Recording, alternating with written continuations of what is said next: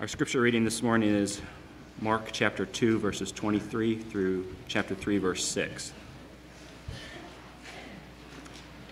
One Sabbath, he was going through the grain fields, and as they made their way, his disciples began, and the Pharisees were saying to him, Look, why are they doing what is not lawful on the Sabbath?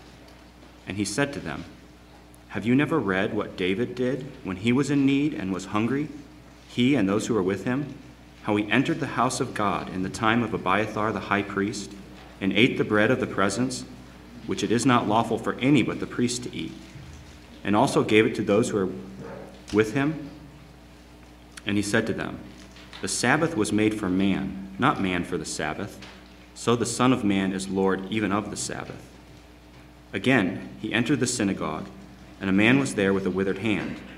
And they watched Jesus to see whether he would heal him on the Sabbath so that they might accuse him.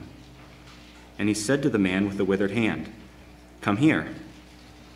And he said to them, Is it lawful on the Sabbath to do good or to do harm, to save life or to kill? But they were silent. And he looked around at them with anger, grieved at the hardness of their heart, and said to the man, Stretch out your hand. He stretched it out, and his hand was restored.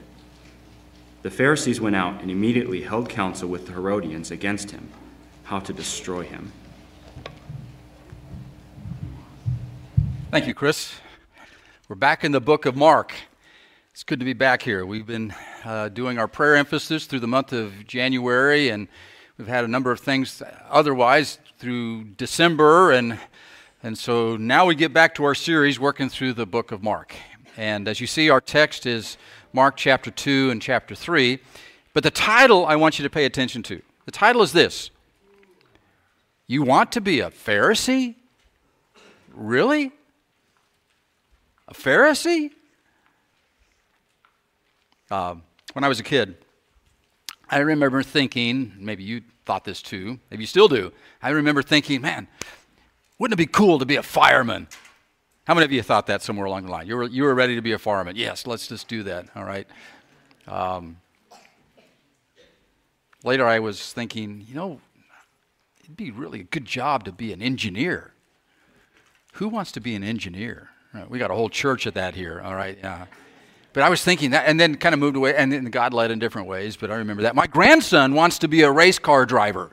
And to this day, he's, I mean, that's everything about being that race car driver. So, what do you want to be when you grow up? I can't imagine anyone ever saying, when they're a child, Oh, when I grow up, I want to be a Pharisee.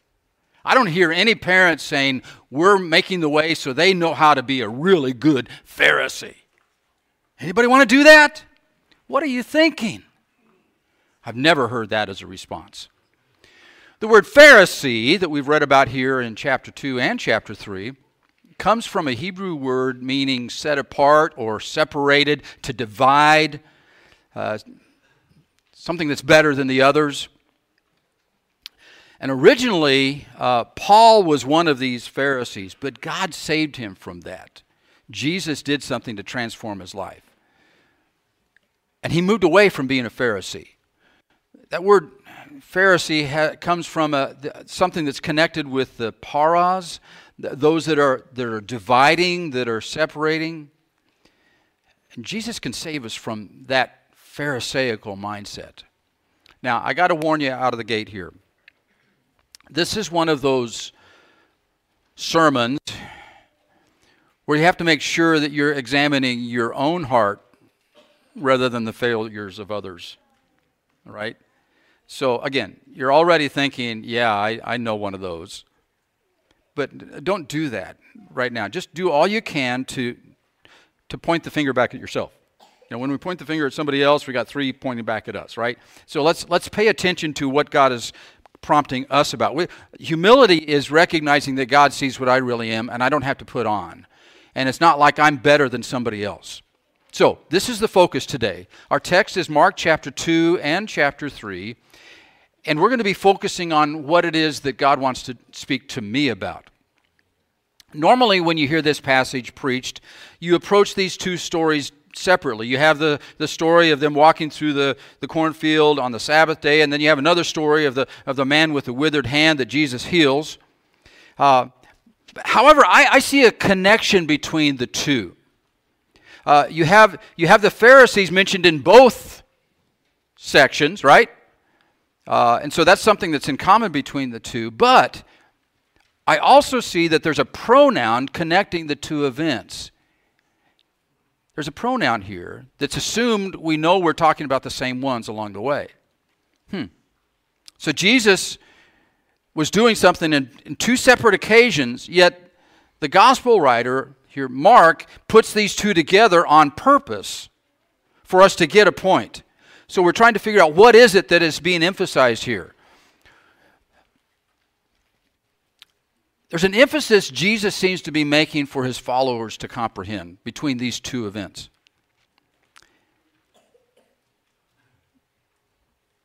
This pronoun mentioning the Pharisees in both of them is something to put together. So, what is that? What was their problem? What should we learn from this? Let me draw your attention to three issues, um, maybe tendencies that, that we can be paying attention to for ourselves. And Our task today is to identify the tendencies of the Pharisees in Mark chapter 2 and 3, and then ask yourself, Am I one? Avoid these tendencies. The first is this a Pharisee majors on the minors, makes big deals out of nothing, makes mountains out of molehills. Would you look at verse 23 in Mark chapter 2? On the Sabbath, so you know what that is, that's, that's their day of worship and rest. On the Sabbath, he was going through the grain fields, and, and as they made their way, his disciples began to pluck heads of grain. So they're walking through the field, they're, they're hungry.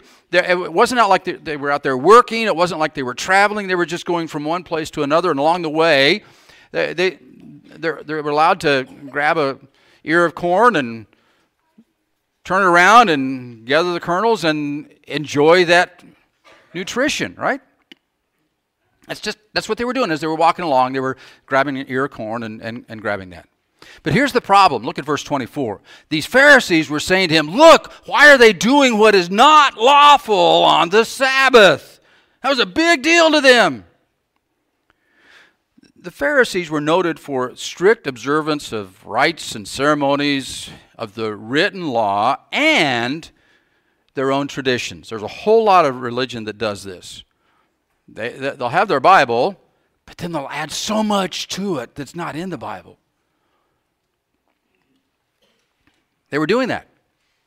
John MacArthur said that they created overlaid laws upon laws upon laws upon laws, upon rituals and routines and rules and restrictions and restraints that made the Sabbath day anything but rest it was the most difficult, limiting, wearying day of the week. Ugh! Because of all the expectations. So notice this perspective in verses 25 and 26. And he said to them, Jesus said to them, Have you not read what David did when he was in need and was hungry, and, and he and those were with him? They, there was a need there. And so what do they do? Is they're walking along, they eat this bread of presence that, that is there in their, their worship place. And so then David ate that, and then he gave it to those who were with him. And you got to be thinking, hmm, why did he do that? Are there some exceptions to the rule?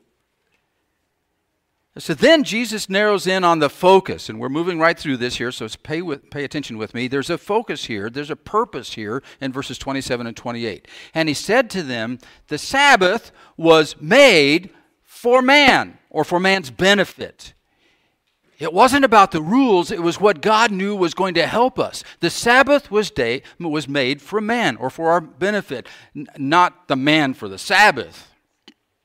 So, and then he says this the Son of Man, which is Jesus' term for himself, which was taking them back to Daniel and identifying him as the Messiah, the Son of Man is Lord even of the Sabbath.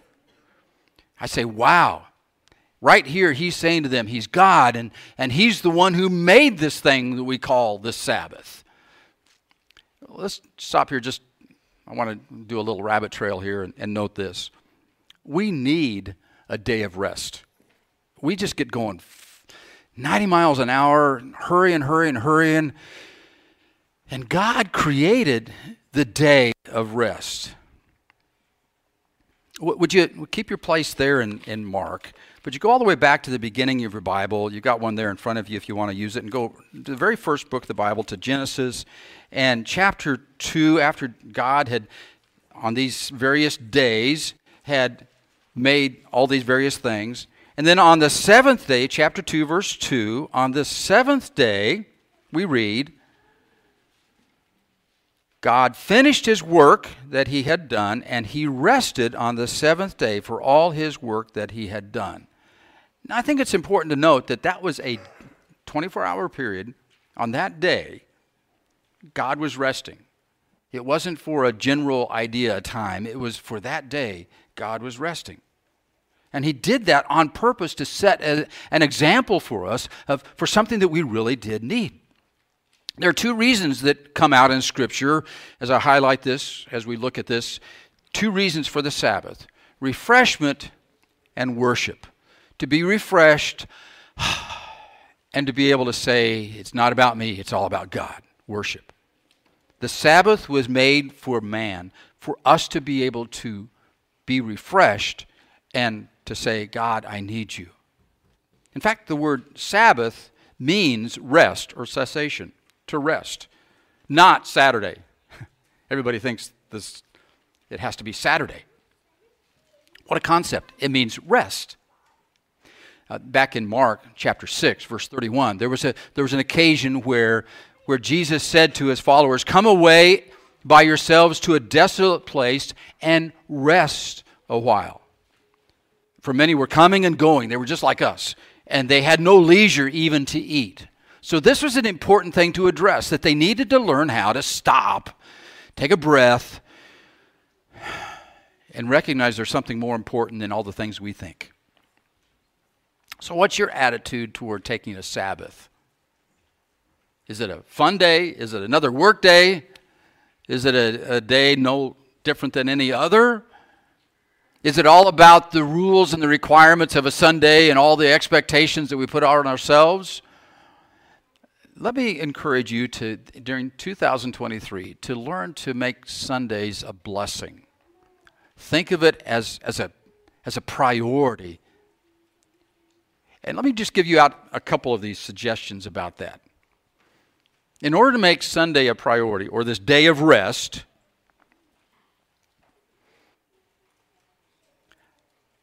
go to bed early on Saturday night. By the way, in, in the Bible times, their, their day started at 6 o'clock the, the night before. All right, so I think it's okay to, to kind of be thinking, I have something to get ready for, and go to bed early and get some rest. Um, the older I get, the more natural that seems.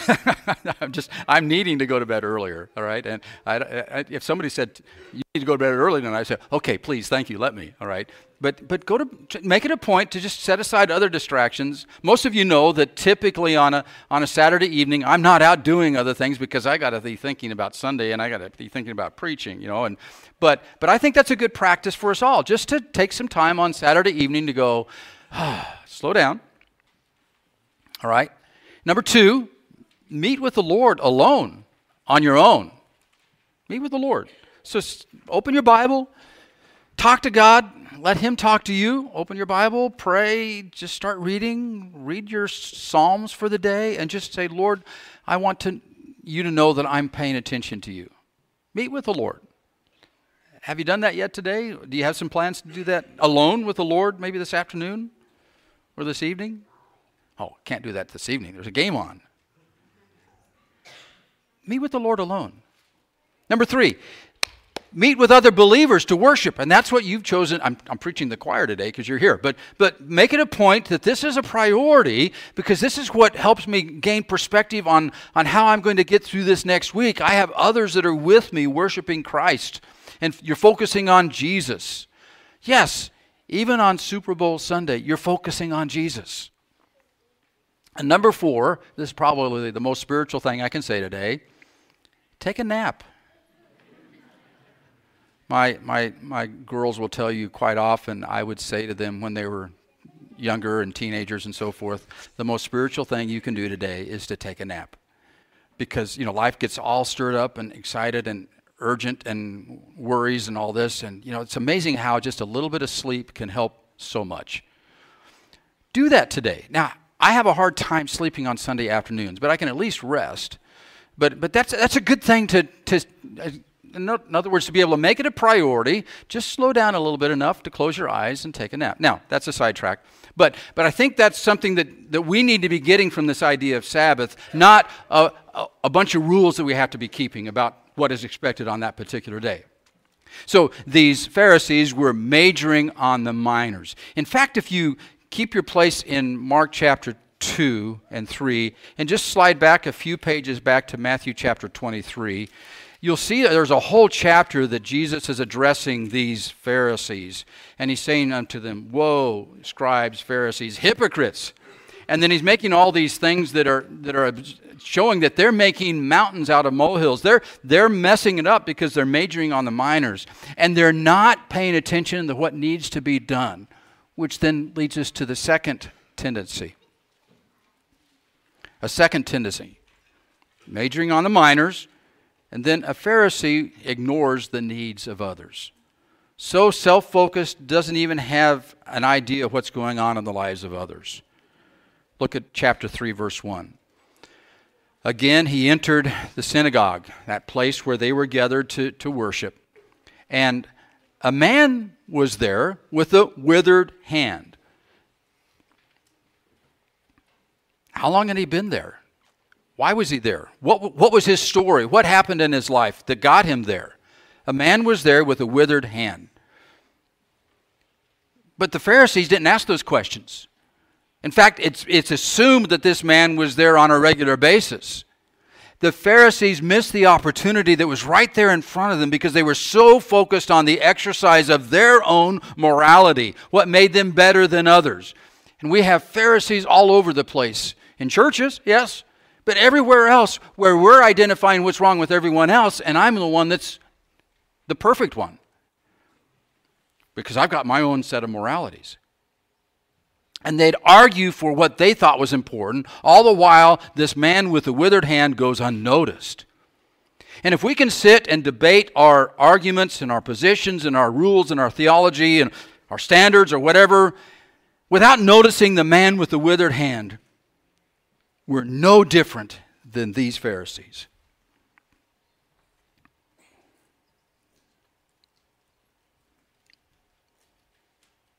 May I remind you that pure religion visits the fatherless and the widow in their affliction. How does that change our priorities through the week and even on a Sunday? James 1 26 and 27. Then there's a third tendency. Not only do we major on the minors and we, we don't even see the needs around us, but a third tendency, and this is really what this passage focuses in on, is a Pharisee displays a critical spirit. The mindset focus here is on what's wrong with the other person and the chance to catch them in that wrong. You ever play chess? The whole point of the game of chess is to maneuver your opponent into a position where you can get them. You're always looking for their weakness and how to, to take advantage of that.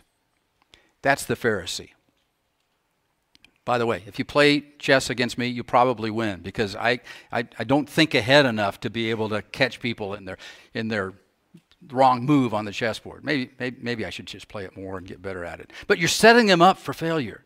And that's what these Pharisees were doing. They were looking for a way to set Jesus up for a failure.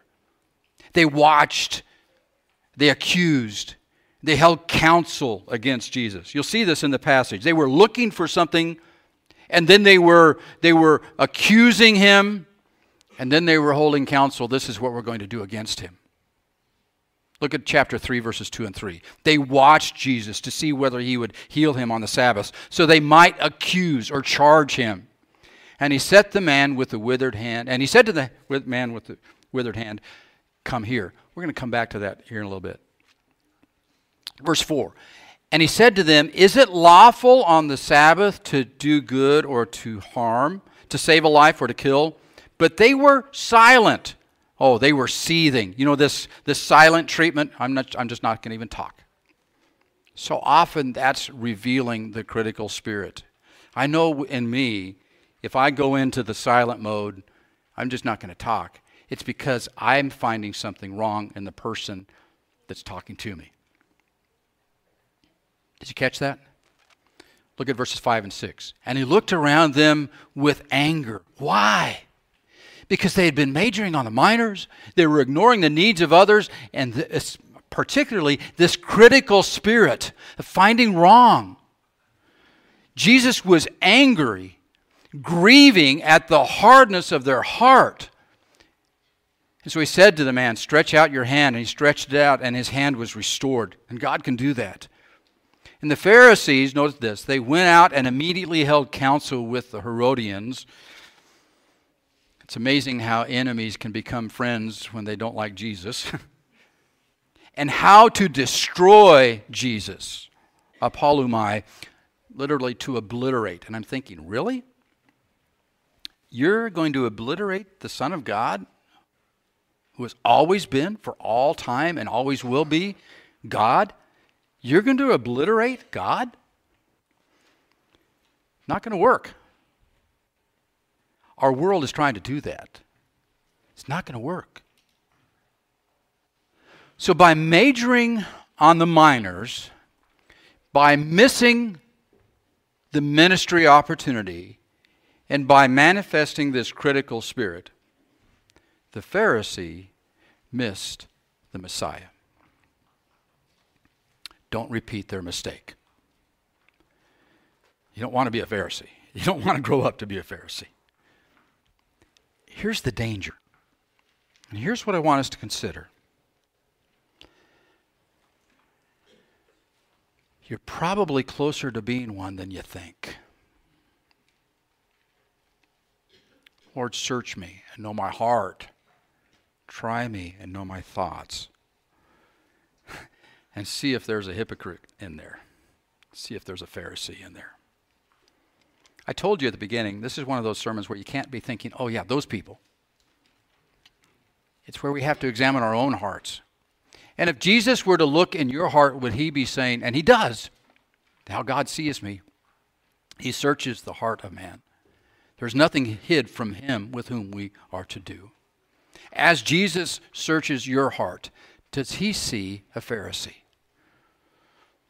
So I'm going to urge you to be asking yourself the hard questions about this. In your priorities of your life, your tendencies, are you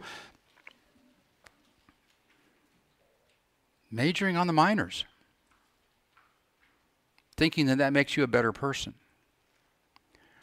Are you so focused on what you think is important that you don't even see the needs of others around you?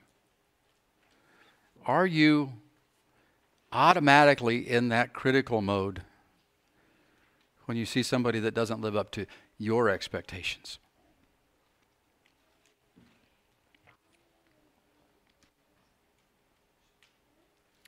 In your handout, you have the middle page where a place to follow along with some outline points here. And you're needing to ask the hard question Am I a Pharisee?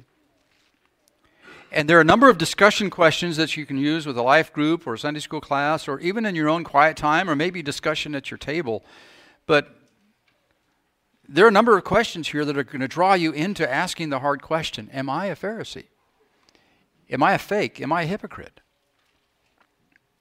It's amazing how quickly we can identify who the other person is that is a hypocrite but we'd never call ourselves that hypocrite. Oh, God, help us. The second question you need to th- be asking yourself is really at the core of all of this. Do you think you're good enough without God? These Pharisees had all the rules, they had all the. In fact, Jesus was talking about the, the Pharisee and the publican, and this man said, Look at me, look at all I've given, look at all my works. And, and, and he's praying and he's, he's boasting while he's praying. And yet the this sinner who's next door is just, just saying, Oh God, be merciful to me, a sinner. How often we're just like that man who thinks it's all about him. That he's good enough. Most of religion is wrapped around that idea. Just be good enough. But the Bible is very clear our righteousness is as filthy rags. it's not by works of righteousness which we have done, but according to his mercy he has saved us. For by grace are we saved through faith that is not of ourselves, it is a gift of God, not of works, lest anyone should boast. You know that. Let's remind ourselves of this truth that it's God's love for us, and that love for us from God motivates us to say, God, I want to please you and, and to serve you and make a difference for you and live for your kingdom. Lord, I want that. So, Lord, deliver me from majoring on the minors, ignoring the needs of others, and being critical, finding fault in my mate, people at church, or the pastor. Now, on that one, you probably have some reasons to be able to have that on the list there. Your, your boss, it doesn't do us any good to fall into that critical mode. Oh, God, move us from that. May we, repent of that. But most importantly, may we see our need of a Savior who can rescue us and who can fix us. This man with a withered hand, he was in a helpless place. There was nothing he could do. His ability, I mean, if you were to if you were to live in that kind of environment, you probably were at a very bad spot if you could not use your hands to be productive. Right? It wasn't like he could just learn to type with one hand. He didn't have a computer to work on all day long and sit in his house. He had to be out constructing or moving or, or dealing with the animals or whatever. His, he was very limited. So his hand, he couldn't use it.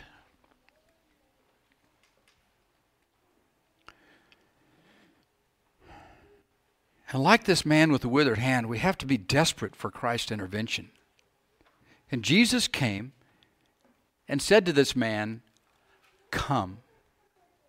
And then the question is when Jesus comes to you and says, Come, will you? Listen to his gospel message. And when Jesus says, Come, do exactly as this man with the withered hand did and find what God can do to rescue you and to restore you and to give your life purpose and power.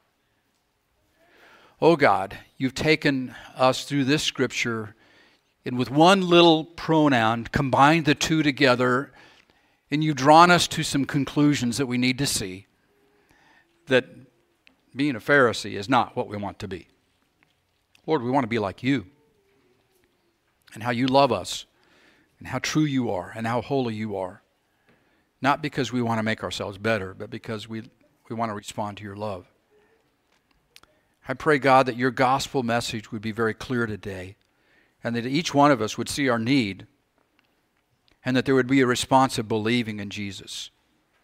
And I pray, Lord, that we'd be able to say, God, you met our need. And you loved us in spite of what we were. And you extended your grace to us and restored us. May we draw near to you, Lord, in faith, believing. In Jesus' name we pray. Amen.